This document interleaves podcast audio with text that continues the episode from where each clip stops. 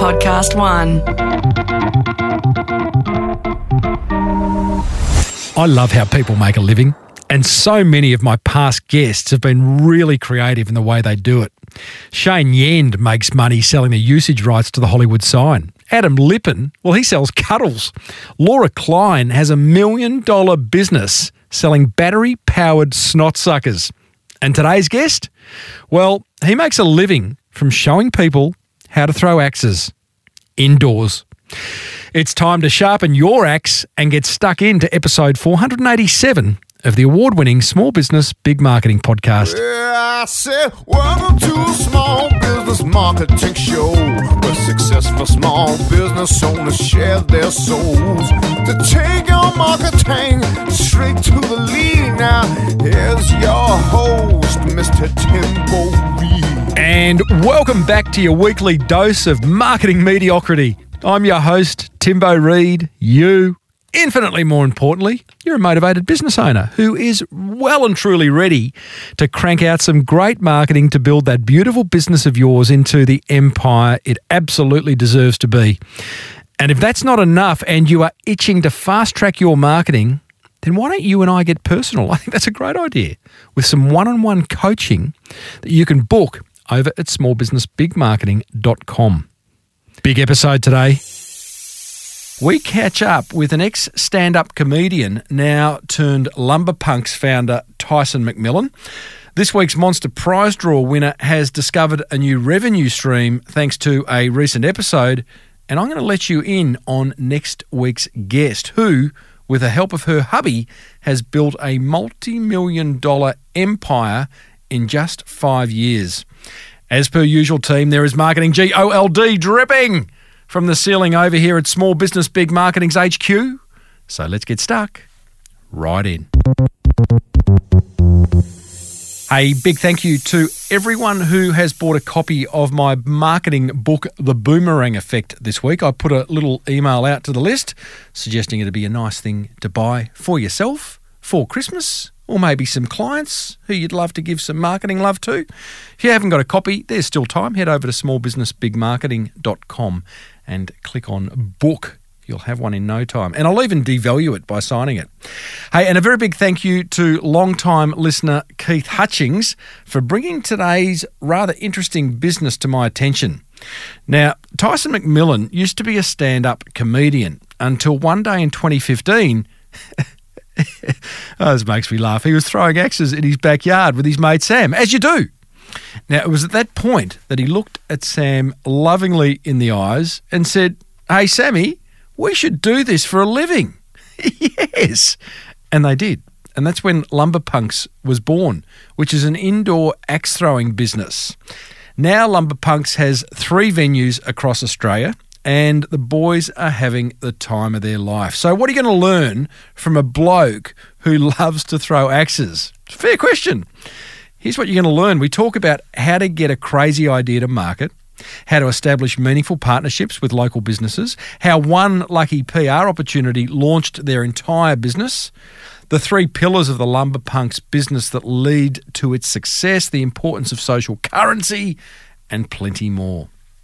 Now, with Tyson being an ex stand up comedian and me wishing I was one, I felt compelled to kick things off with a joke. Why did the man fail as a stand up comedian but went on to become a prolific axe murderer? I don't know why.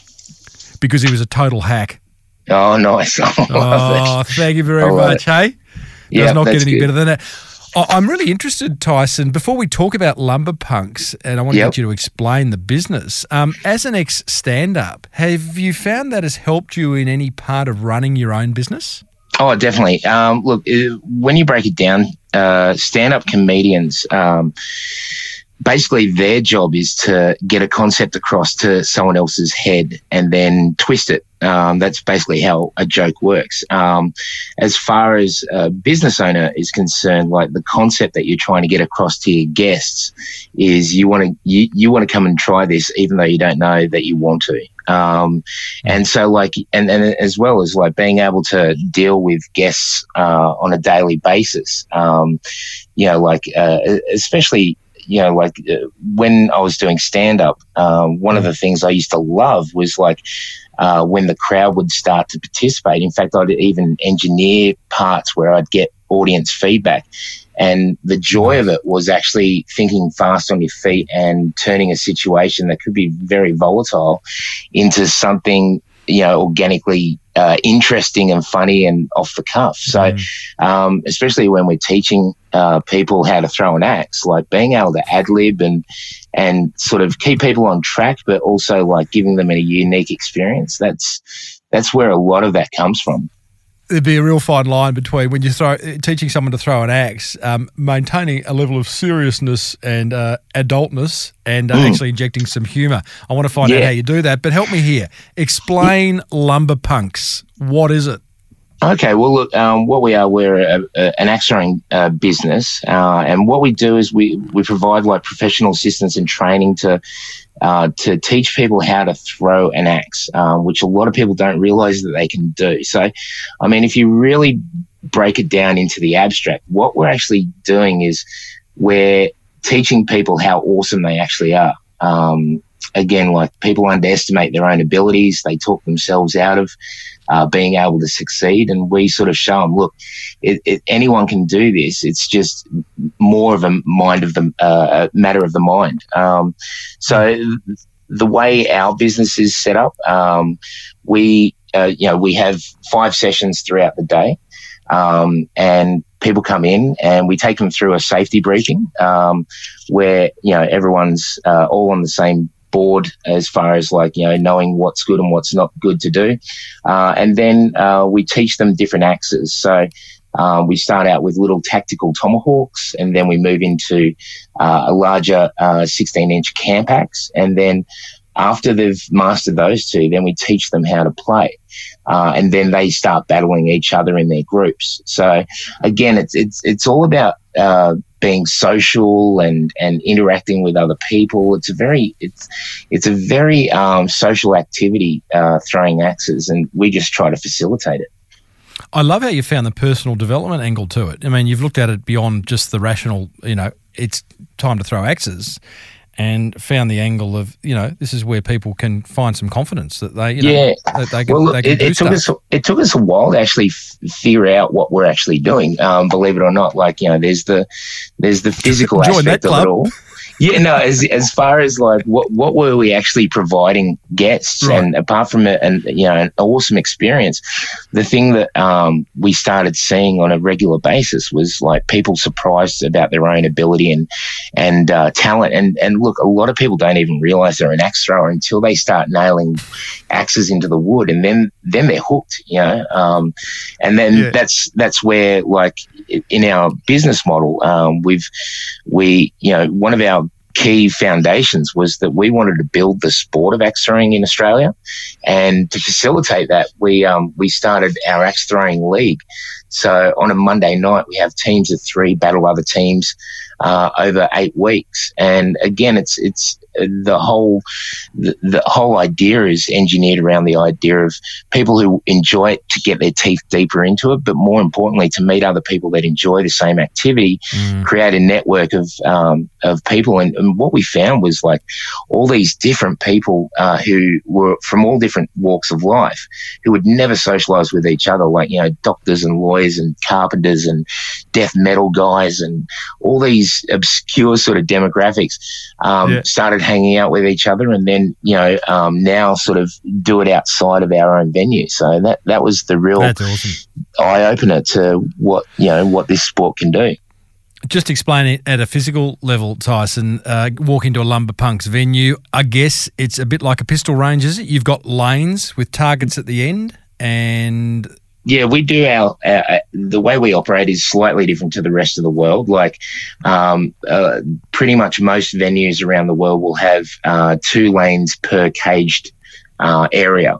Um, so, like, if you and I were throwing, we'd be in the one sort of caged area. What how we do it uh, differently is each lane is self-contained. So there's no way that you know my axes can uh, navigate into your lane at all. So like that was that was a factor that we sort of that's a good cottoned thing. onto at the start. Yeah, like we wanted people to to um, focus on axe throwing, not you know the potential risks. You know, um, so yeah, so that's that's how we set up ours. But basically, you walk into our venue and uh, and you'll see like all these uh, fenced lanes uh, all running down uh, one side of the room or you know both sides of the room, and it's all like cricket nets, if you know what I mean. Um, Mm-hmm. And yeah, people throwing in those lanes with wooden targets down the end. What's the distance?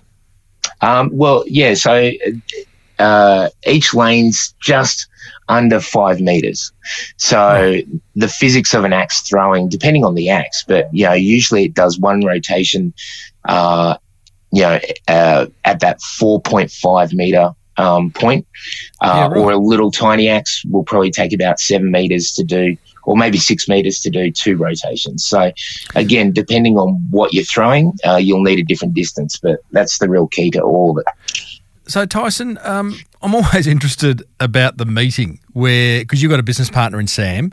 Uh, Yeah. You boys have you blokes have come together. I'm guessing over a couple of frothies and decided we need to start a business. Uh, we're not sure what it is. Had one of you been overseas and seen this, or was it an idea that just came to you as you were throwing axes in the backyard? I don't know. Where'd it come from? Okay, so like uh, Sam, my business partner, um, we both used to operate uh, Hard Rock Cafe in Surfers Paradise uh, for several years, and um, and you know like uh, we both had a relationship together, but um, uh, we both independently wanted to do our own thing, uh, and you know we were looking in the cafe market uh, at the time, and um, and so we started talking, you know, over several years of like, you know, what do we want to do? How do we want to do it? And uh, at the time, the market was just saturated. There was a new cafe popping up every every Yeah. ten minutes. So like your spotlight in the market was very You wonder how they make a quid. Yeah, exactly. Like, and, and unless you get your foothold in and have a really hot product, um, and you create like a community around that particular location, it's very hard to get a foothold in the industry. Um, cause you see so many of them folding, um, you know, like they're up for maybe a year and then they're out.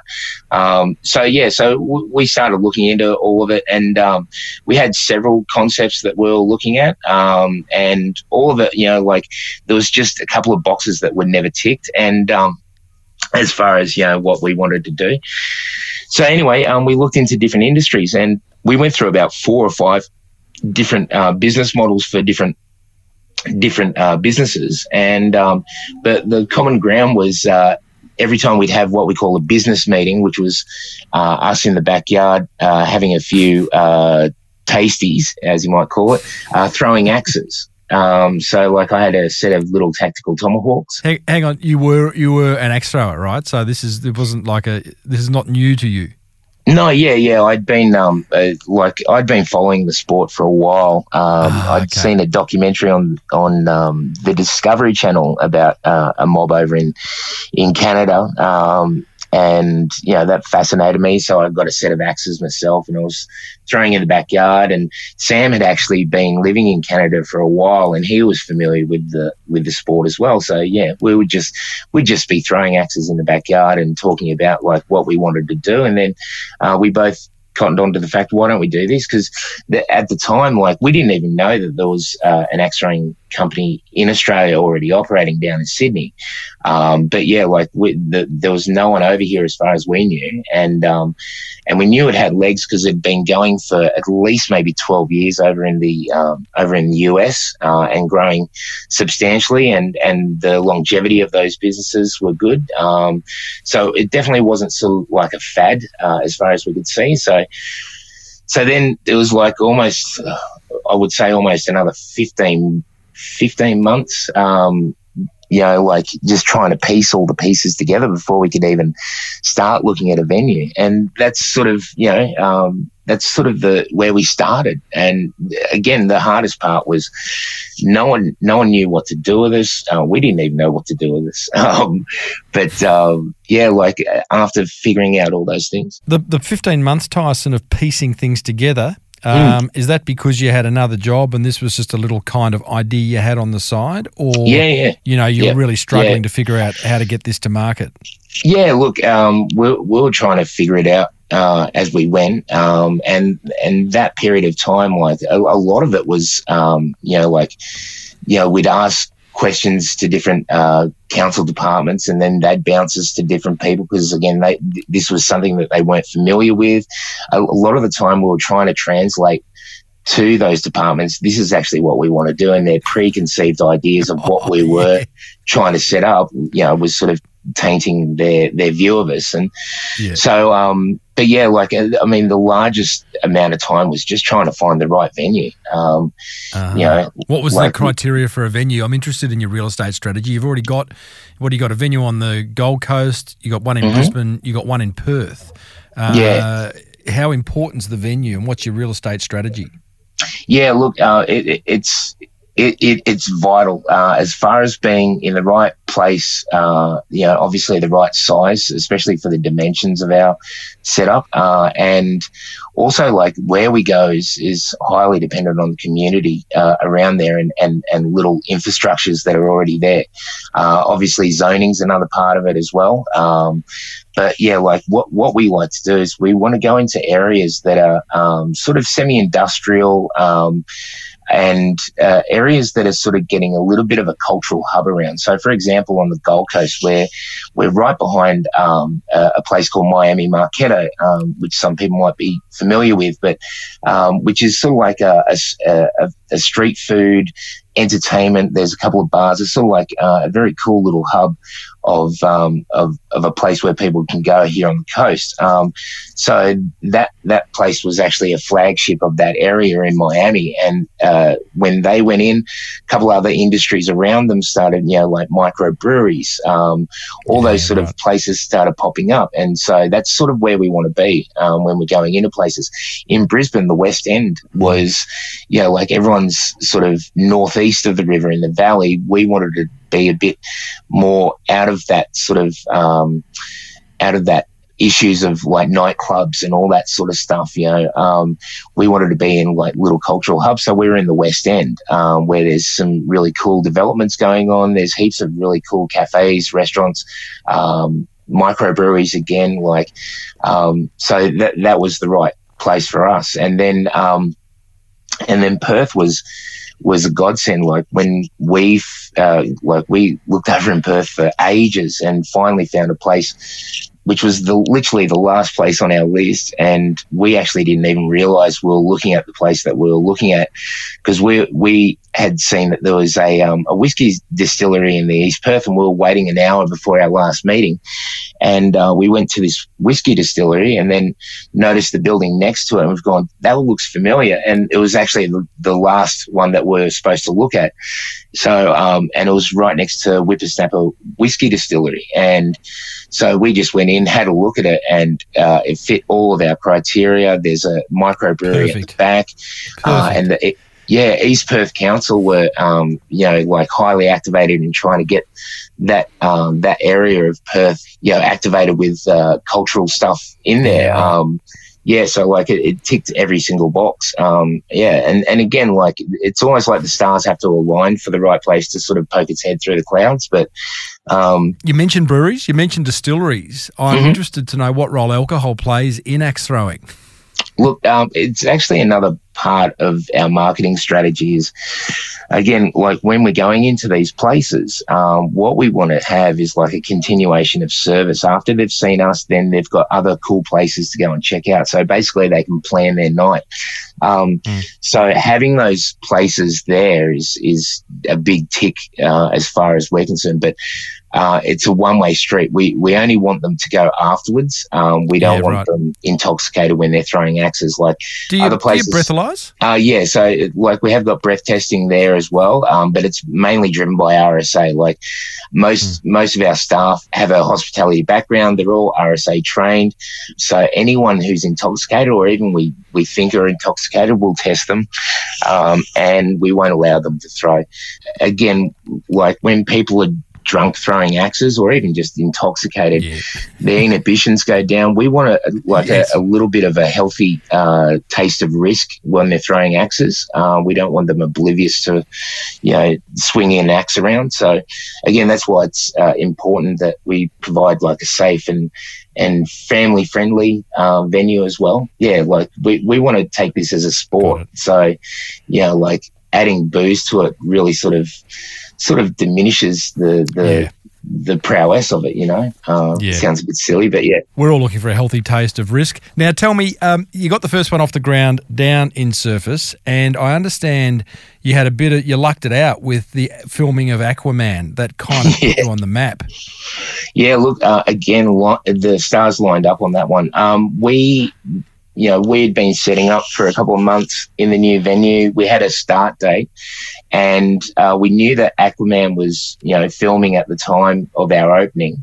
And we had a couple of people in the industry, and, and we knew Jason Momoa was an avid axe thrower. Like that's, you know, one of his main attributes is that he just loves axe throwing. And um, so yeah, we we tried to get word to him like several different ways, like through different venue like uh, avenues, and finally we got word to him that we're we're opening, and uh, we got word back that he was he would be stoked to come and uh, you know throw some axes, but he just had no time. So so we we're sort of like a bit you know disappointed and going well, you know, uh, hopefully you know we'll eventually get to see her, but um, a couple of uh, I think about two weeks after we opened, we got uh, his people uh, came to us and said, "Look, Jason's coming back from Comic Con uh, for the um, uh, I think it was the Avengers." Uh, opening, and we want to uh, do a surprise birthday party for his 38th birthday. Would you be interested? And we said, absolutely, absolutely. Like, um, so yeah, so we had a private, you know, birthday party uh, for him and and uh, all the you know cast and crew of Aquaman. Uh, and honestly, like no one knew about us at the time. We'd been open for two weeks. Um, after that, um, you know, we had we had uh, you know companies in LA going, oh look, uh, we heard that you you know you hosted Jason Momoa's birthday party. Have you got any photos? like everyone knew about it. So which is great. I mean, and Jason was when he was here on the coast, he was he was av- avidly going to all these little small places and and going there, and uh, he was just the nicest guy. You know, like he just That's awesome, man. Yeah. That's really good. And, and, you know, were you able to work the PR off the back of that Act- actively? You know, were you able to bring in the press, or are you able to? You've been using that ever since. Yeah, look, um, uh, you know, one of the conditions, obviously, of you know holding his birthday there is that it was a press-free event. Um, so there was no press there. Um, we were able to take some pictures and photos and stuff for our for ourselves, and uh, and we've definitely put them out there uh, as far as you know, like um, images for our business. But yeah, like it, yeah, w- yeah, we still we still show pictures of Jason Momoa because it's an awesome story. yeah, we just it's a great story. yeah, honestly, we still we still pinch ourselves that that it actually happened. You know, and this is like almost three years ago now. That's unreal. Um, it sounds like it's been a, a, a pretty, uh, I'm not going to say meteoric, meteoric rise as you, as you launch these three lumber punk venues, but uh, has there been any doubts along the way, any nervous moments where you've looked Sam in the eye and gone, oh, geez, maybe we should be still back at the Hard Rock Cafe? Oh, definitely not back at the Hard Rock Cafe. I can tell you now. Um, but yeah, like there were times where we are like, have we done the right thing? Are we doing the right thing? And um, and uh, probably the best uh, financial advice we ever got at the very start was um, we had a financial advisor who was just a mate.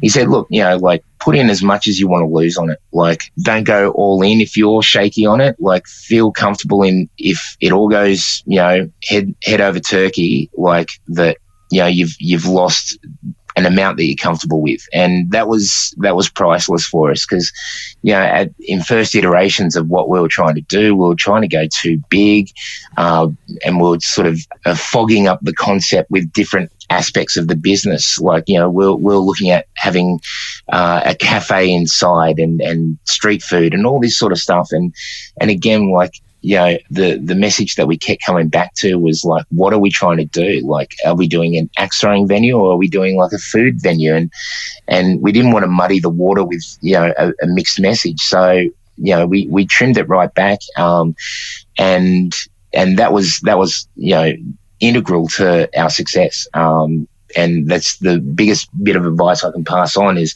like you want to you want to commit as much as you're comfortable with losing because if it all goes heads up, you know that you know you were comfortable with that at the start. Um, a lot of businesses go go right into too much debt and then they're under this weight of debt for you know three five years you know like before they start seeing the head It takes all the joy out of running the business as well. I'm really interested in that staying focused aspect, Tyson. So, have you just maintained clarity around axe throwing and you're not Hmm. offering food? You're not offering other things? No, no, we don't want to look again. Like, and that's another part of our, you know, um, our location strategy as well. Is like, you know, if there's cafes and restaurants around there, we want to be a, a business that sort of tries to get, you know, our clients to go to other places in that area as well and support those other businesses. Um, so, like, you know, Sam says it the best. He goes like, "We're good at axe throwing. We're not good at coffee." Like, you know, adding that, adding that particular service into our business. Um, first, it drains our attention, uh, and you know, B, you know, it's taking away from other people, and and I mean, our as far as you know, business owners, we want to support the community area that we're in. Uh, and get that flourishing as well, because it's always going to be a two-way street at that point. You know, they're going to tell people to come see us. We're going to tell people to go see them. You know, Does that mean your the revenue per site, Tyson, is capped because you've got a certain amount of lanes, you Mm-hmm. run five sessions a day, you're not selling anything else. So, is where's the upside in that? Well, the other streams that we have there obviously is merchandise as well. Um, you know, people, merch. you know, if, if they enjoyed it, they want a, a memento, usually a t-shirt or, um, a key ring or something, you know, to walk away with us, um, which is great because that gets our brand out there. But, uh, also, you know, obviously you've got like snacks and chips there, but nothing that we prepare.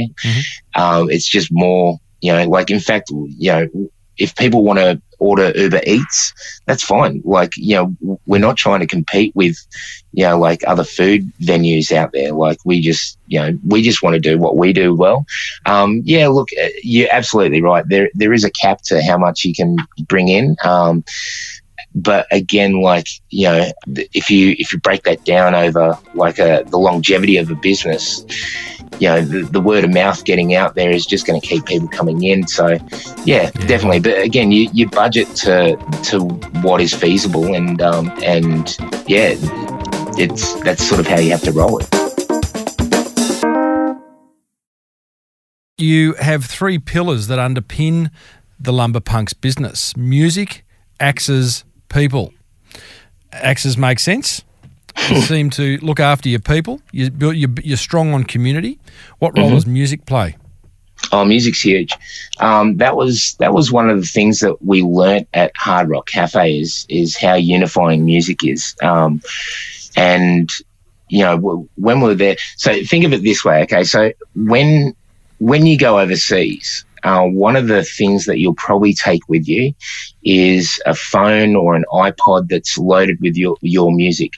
The reason being is it's a familiar thing in an unfamiliar place. So music actually is something that you can bring with you um, that sort of expresses you, comforts you.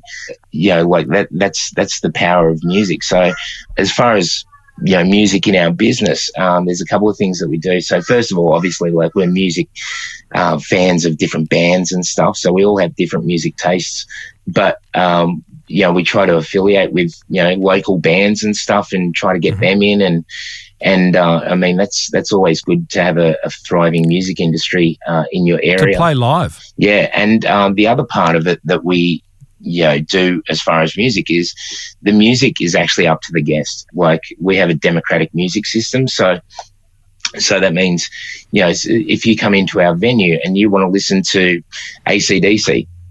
You can chuck ACDC on. If you um, want to, um, you know, listen to Vivaldi, that's fine. Like, chuck it on. Like, we don't really care because, Bit again, of four se- bit of four seasons as you're throwing the axes. well, look, you know, some people, you know, it's amazing what people actually pick. You know, Like we joke about like the Wiggles being put on, but you know, some people have put the Wiggles on. Um, yeah, bit of big red bus. But yeah, the whole point of that is that first of all, like you're tailoring an experience to an individual. Um, which is pretty powerful. Mm. You know, if they can feel that you know they're in control of their environment, then they feel they own the environment, which means they have an emotional attachment to that environment, and that's what we want as a business. Is like where people feel that they have ownership of the space and that makes it feel like theirs. It's, it's the same sort of idea as a clubhouse. You know, a clubhouse is technically your place. You know, when we were looking into different businesses, one of the concepts that we were looking at was, uh, you know, having music, uh, tailored restaurant. Cause again, it, like one of the downfalls that we saw at Hard Rock Cafe was, um, whenever you came in, people were listening to the music that Hard Rock had um, had curated for them. And I even put it to, you know, corporate, have people come in and they sign in uh, on a kiosk and then it tells the sound system, okay, this is Steve. He's in now. He loves the Foo Fighters. He loves this music. And so it would change the playlist depending on who was in the building. So, you know, we Yeah, wanted to implement and they didn't, they didn't want a bar of it. So we, we decided Really? that that was a key thing that we wanted to do was make, make people feel like they own the place and music's a great tool to do that. excuse the pun, that is music to my ears. And I'll tell you why. Mm. As someone who enjoys going and sitting in a cafe, having a coffee, you know, going out to dinner, uh, I stay at a lot of hotels. I, I cannot believe how many businesses get music wrong. Yep. And what they seem to do is they just it's it's just an afterthought. You know, someone's put on, you know, a Spotify playlist that they think they want to listen to while they're working, Mm. Giving no consideration to the customer. You know, the amount of ca- cafes I go in where they've just got commercial radio blaring and the ads. Oh, and, you terrible. know, the DJs, mate. I, I just don't get that. It's, it's just I'm I'm a, I'm a little bit no- sound sensitive, Mm-hmm. um, and I reckon there's a lot of people out there. We, it's a noisy world. Um, uh, yeah, it's it's just great that you, you kind of um it's a, it's a fundamental pillar of the Well, business. if you if you also sorry to interrupt, if if you look at the market out there as far as like entertainment goes, like everyone's uh, moving away from radio into like a Spotify or like a Pandora, where it's tailored music. Um, and then same with uh, you, the way that you uh, take in media as well. Like you know the classic TV stations are struggling against like you know Netflix and Amazon and all these things where you can Mhm. actually choose what you want to choose when you want to have it, and you know you're not at the you know you're not being dictated. This is when you'll watch this item. You know what I mean? So Yeah. again, we should Yeah, reflect I'll that. control what I listen to when. Yeah. That's the world we're living in these days. So, yeah, I think it's a, it's a great insight. Um, Tyson, how do you promote something people aren't looking for? um, yeah, true, absolutely. Look, um, we knew this was going to be a an issue at the at the start, which was you know people didn't even know Axe Throwing exist, let alone that they could do it in their town. So again, one of you know one of the most uh, undervalued ways of getting into marketing. Uh, even now is Instagram and Facebook. We we figured out at the very start the the most powerful thing that we could actually do is a, is a concept called um, social currency. I don't know if you've heard of that before.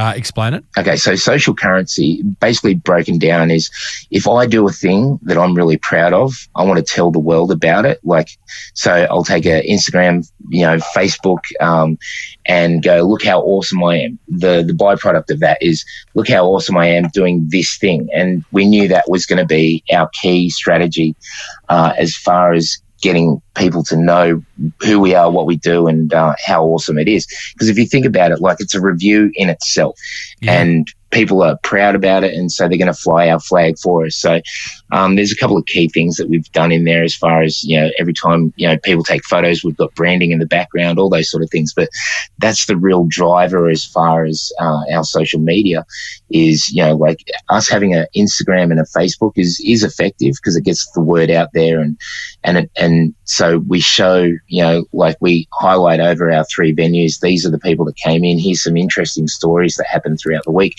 um, that's that's one aspect of it. But the real powerful thing is is getting people who are in uh, the venue to you know film themselves, and they do it organically. Like they'll they'll film themselves, they'll take photos, they'll post, they'll check in. All those things um, is really the the the key engine uh, behind our marketing strategy. Um, we just we just uh, emulate that on our own platforms. But yeah, like that that that is and mm. look anything that you know you can get uh, social currency in is gold.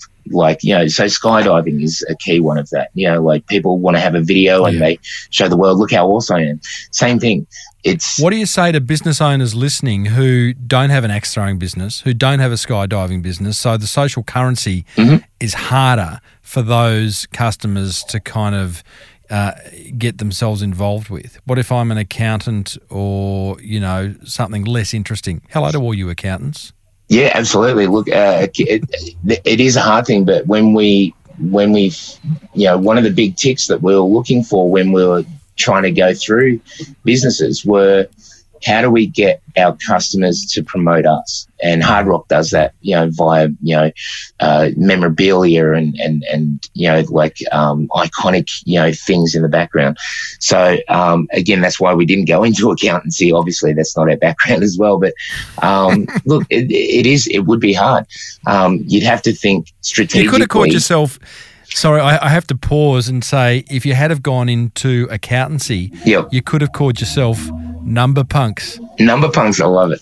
I love it. Thank oh, you very much. Well, look again. End the, end the interview. Again, the the the branding as far as it goes as well. Like if I was an accountant, I'd probably go down the like the the track that a lot of accountants go, and I could be very much off the mark. But the the you know, when you're looking for an accountant, you're looking after, you're looking for stability, people who are really good at what they do.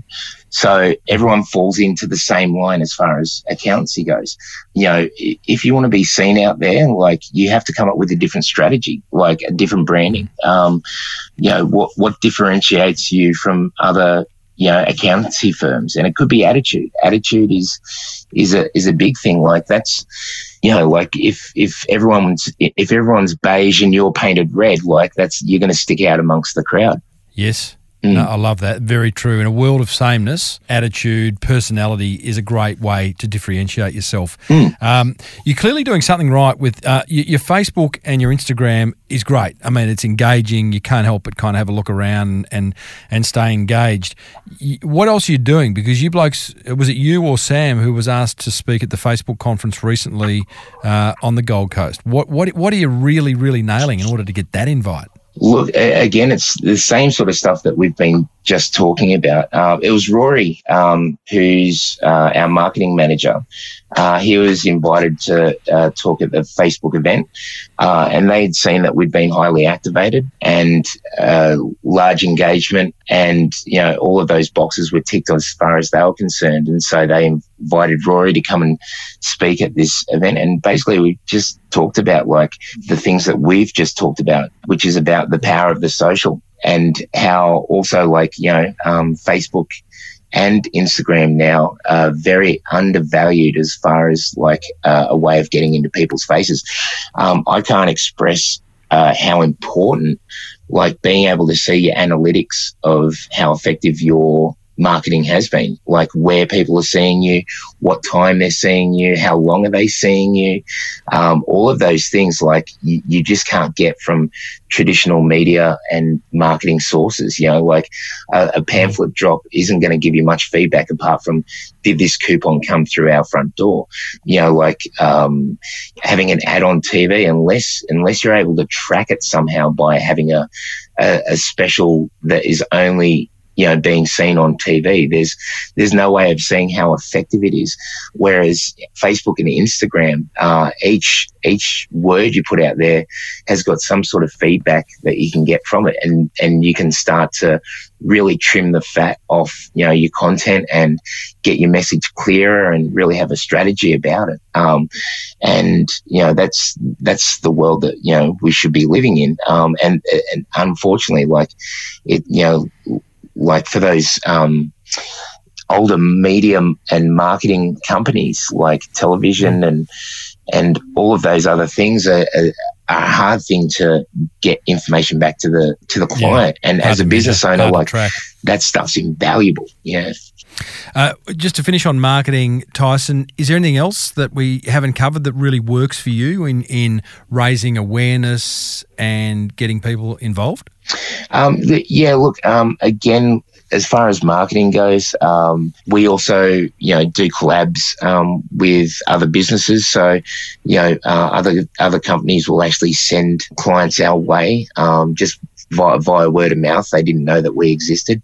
Um, so, getting getting friendly with your local companies around you is pretty important. Like you want to create that network where it's like a two way street of, of clients coming in and out.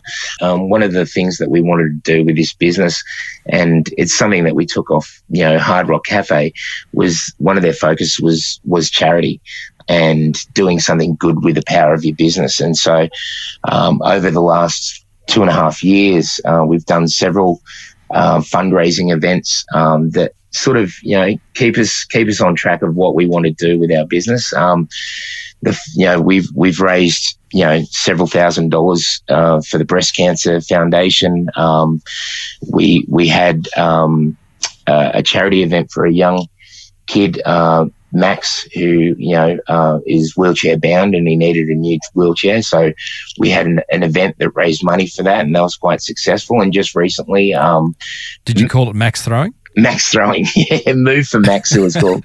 yeah, so axes for Maxes, uh, that's the things axes that we had. But um, yeah, so but the the recent one that we just did um, was uh, working with a company called Red Six, and Red Six is a app for veterans, um, like servicemen, veterans, mm-hmm. uh, and basically it's like a check-in for them on a daily basis. We we have our operations manager is uh, a, you know an, a veteran of the Australian Army uh, for 29 years. Um, we've got other you know four other vet, uh, veterans uh, in our three venues, and basically what this app does is uh, it just gives them a chance to sort of tell the world how they feel for the day. So, you know, green thumb meaning I'm good, you know, red thumb bad, black, you know, obviously not really good.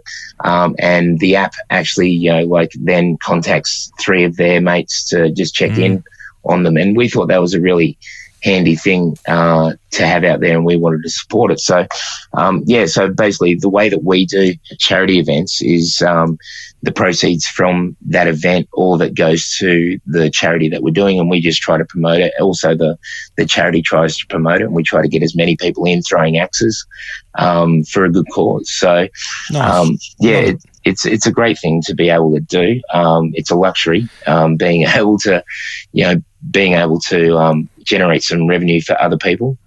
But yeah, like we think it's very important uh, that you know your company has a bit of social responsibility. You got to you got to do good to do good. Yeah, man. Hey Tyson, great great story, mate. Uh, feels like a business uh, in even though you're three years old in the making. I imagine if I was to come back to you in a couple of years' time, there'd be a whole lot of other venues out there. For all those who are keen to throw axes, lumberpunks.com is where you can check them out or find them on Instagram or Facebook. And if you're on, on the Gold Coast or in Brisbane or in Perth, go and chuck a few axes and, you know, get it out of your system and know that you're a good person and that you can do good. And, you know, it's a great thing. Tyson, thanks for sharing, mate. No worries. Thanks, Tim. Well, there you go, team. Lumber Punks Tyson McMillan. Interesting fellow. Here's what grabbed my attention from that chat with Tyson. Attention grabber number one. I love the fact that Tyson is focusing on what they're good at. And as he so eloquently put it, we're good at throwing axes, not making coffee. Fair enough. Attention grabber number two. I love Tyson's view on how music can positively impact a business, how it can help tailor an experience to the individual. Like I said when I was talking to Tyson, so many businesses don't use music effectively. And I reckon, whether you're leaving money on the table by not, but at least you could have the opportunity of creating an even better customer experience. So ask yourself, how can you add music to your marketing arsenal? In fact, one thing I'd like to do in 2020 is to start a small business big marketing Spotify playlist. Interesting idea. Don't know what songs would be on it, but maybe you can email me and let me know. Tim at timreid.com.au. What songs would you like to see on the Small Business Big Marketing Spotify playlist? And attention grabber number three. I love Tyson's focus on building social currency amongst his tribe of loyal axe throwers, to the point that he even makes sure there's a Lumber Punks branding logo behind the photos people take and share on their social media channels. Social currency is a very important concept, and uh, you can help your tribe grow it. Well, that's what grabbed my attention. Whatever grabbed yours, big or small, be sure to block out some time in your diary and implement it. Come on down. It's Timbo's Monster Prize Draw. It's time to reward another motivated listener for taking some serious marketing action. And today's winner is.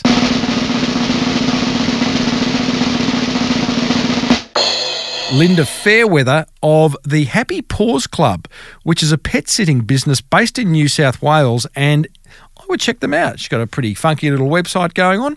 HappyPawsClub.net is where you will find Linda.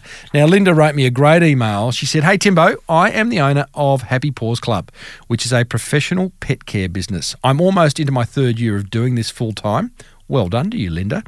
And I have 70 clients, which is over 95 pets that I look after on my own, as hiring is not a path I want to take right now. That's interesting. I get it. People are difficult. Uh, you know, I hear that all the time from business owners. But um, maybe don't close that off entirely, Linda, because you could scale that business. Have a listen to the interview I did with the E Myths Michael Gerber. Uh, it'll show you how to take that from a business of one to a company of 1,000. Linda goes on to say, having my own product to sell is something I've always wanted to do. And a couple of months back, I used a client's dog lead that I had never used before. I loved it so much and thought everyone with a bigger sized dog should have this lead. It's more important than people think having the right equipment for their type of dog. Just going to pause there and say, Linda, that's great advice. I hope you're making content that puts that out there in the marketplace. I can imagine you having a YouTube channel which goes on to give advice to dog owners about leads, collars, bowls, I don't know, poo bags. It's disgusting. It's a thing, though. Got a dog, have a poo bag. anyway, uh, yeah, a great opportunity to create some helpful content, uh, Linda, which I talk about in my book, The Boomerang Effect. She goes on to say, I got excited and immediately started researching with little results on similar leads. So I've stepped out of my comfort zone. Because that's where the magic happens, by being inspired from episode 467 with Mick Slattery from Surefire Boards with his warning and wisdom of importing and his journey of finding the right supplier and making an amazing product. Yeah, he talked about going offshore and getting burnt and finally arriving at a good product, a good uh, manufacturer of stand up paddleboards. I went ahead and started contacting suppliers from Alibaba, being super careful and starting off small, making sure I was documenting each conversation and agreement. I'm now the proud owner of my first 50 imported dog leads that have been individually hand checked by me and are all hanging in my cupboard at home. I've already sold a few to existing customers and give some as gifts to get feedback. I'm now in the process of putting them on my website to sell and starting to implement branding and videos for launch. I'm so excited about this new little venture and extra area of potential income that I might be able to bring in if all goes to plan. Thank you, Timbo. Keep up the great work. Linda Fairweather, owner of the Happy Paws Club. Linda, that is just awesome. You have listened and you have implemented. And another idea that comes to me uh, as you share yours is that why not?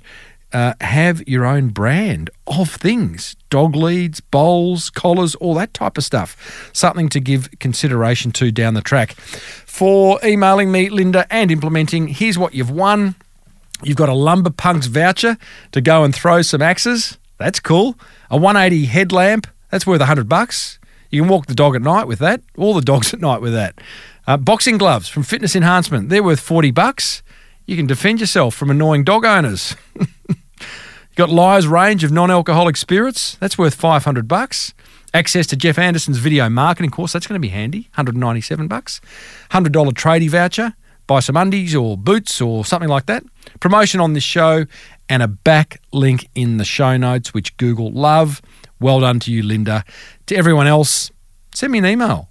tim at timreid, or you can hit me up on Twitter and tell me one idea you have got from this show and that you've implemented, what impact it's had on your business. My Twitter handle is at Timbo Reid. Send me it in. If I read it out on air, you win. Before we wrap things up, just a reminder that you'll find plenty more episodes on the Podcast One Australia app, plus my entire archive full of ideas to grow your business is over at smallbusinessbigmarketing.com. If you're getting value from listening, and I'm sure you are, then don't keep it a secret. Let other business owners know about this podcast. What's it called? Exactly. Small Business Big Marketing Podcast. Next week, we catch up with Julie Mathers, who's built, with the help of hubby Tom, the world's largest 100% vegan store in just five years. This podcast was presented by me, Timbo Reid, produced by Matt Dwyer. Until next week, thanks so much for tuning in. Now get out there and take some action.